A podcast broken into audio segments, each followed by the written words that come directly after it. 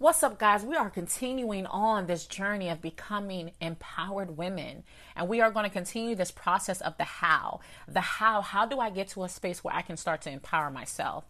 So now we're going to talk about getting spiritually sound. Now, I don't know if that's your thing, but if it is, I really want you to start working towards that. And it's funny because of me my connection spiritually got really got really strong actually while i was with my ex-husband he introduced me to a pastor pastor john hagee who i love and what i started to realize is like I started to learn about God on a deeper level than what I was hearing before. I started to hear about the, you know, how this word means in Hebrew and how he painted a picture of the times because a lot of times we read, read, scripture and we just look at it from a small aspect and that's why it's really important that you get tied into devotionals because a lot of times devotionals and getting um, in contact and connecting yourself with the right type of teachers they'll be able to break down even the time because sometimes you'll read something and you're like what? They're talking about slaves and all this and that in the Bible. And of course, people can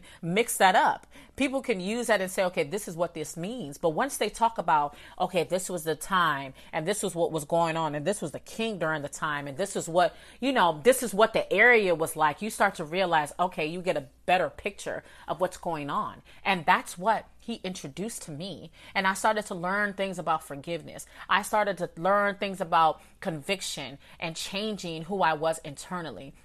And as I got stronger and stronger spiritually, I was able to start recognizing the faults I have within myself and the reason why I needed that why, the reason why I needed that higher power to help me get through certain things. So, whatever your beliefs are, and of course, I'm not necessarily saying you need to believe like I believe, but man, once I, I know for me and for all the ladies out there that are connected to spirituality in some kind of way, what have you been doing to strengthen that? Are you just reading it? And are you just going to the Bible on Bible on Sundays because you're at church? Are you only reading that snippet snippet and you're not taking that deeper dive? And then by the time Monday rolls around, you're back into those same bad habits. Like you have to make sure this is a regular routine because the more and more you make it a regular routine, your mu- your muscles become strengthened. It's just like working out when I was 250 pounds and I was running around that track, man, y'all, trust me, your girl was struggling. I'm like, okay, I'm gonna run five minutes and take a break, but I'm like, hey, whatever I have to do. In that five minutes, I start to push it to seven.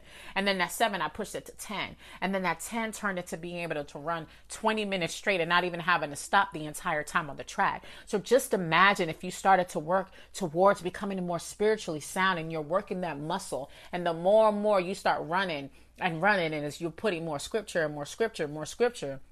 And then boom it becomes something that is a foundation that those muscles are built and now when you find yourself in a space where you're just not understanding and you can't go to that, that human being and ask them why and get the answers you need, you have that spiritual foundation that's going to help you through that. And I know for me, that's what helped me. And like I said, that's my foundation. Spirituality is my foundation. And that's why I was able to understand what the meaning of marriage and divorce is, what the meaning of healthy relationships look like, because biblically it explained that. And it was like, man, if I would have realized this or really tapped into this earlier, then maybe things would have been different. But also, we have to check ourselves. Remember that self check process? Because a lot of times we know what the word says, or we know what we should do, but we don't do it because we want things our way. And when we do it our way, we find ourselves in a space where we've made decisions and now it's not working out the way it should have been intended to work out. So I really want you guys to strengthen that spiritual muscle if that is something you're into. Really start making sure that you make that a foundation. Me, I pray I, am in the Word in the morning and I'm in there at nighttime and I'm actually in there throughout the day. It's just something that I constantly want to keep learning because you'll learn and you'll, so many things will be revealed about who you are and the strength you have within you. And also, when you're going through this process of healing, you start learning about forgiveness and letting things go. Listen, this is going to change your life dramatically. So really start working on getting back to a space where if you are a spiritual babe, you can start working on become more of a spiritual adult and start working on strengthening those muscles so you become more spiritual spiritually sound as you walk towards that empowered woman.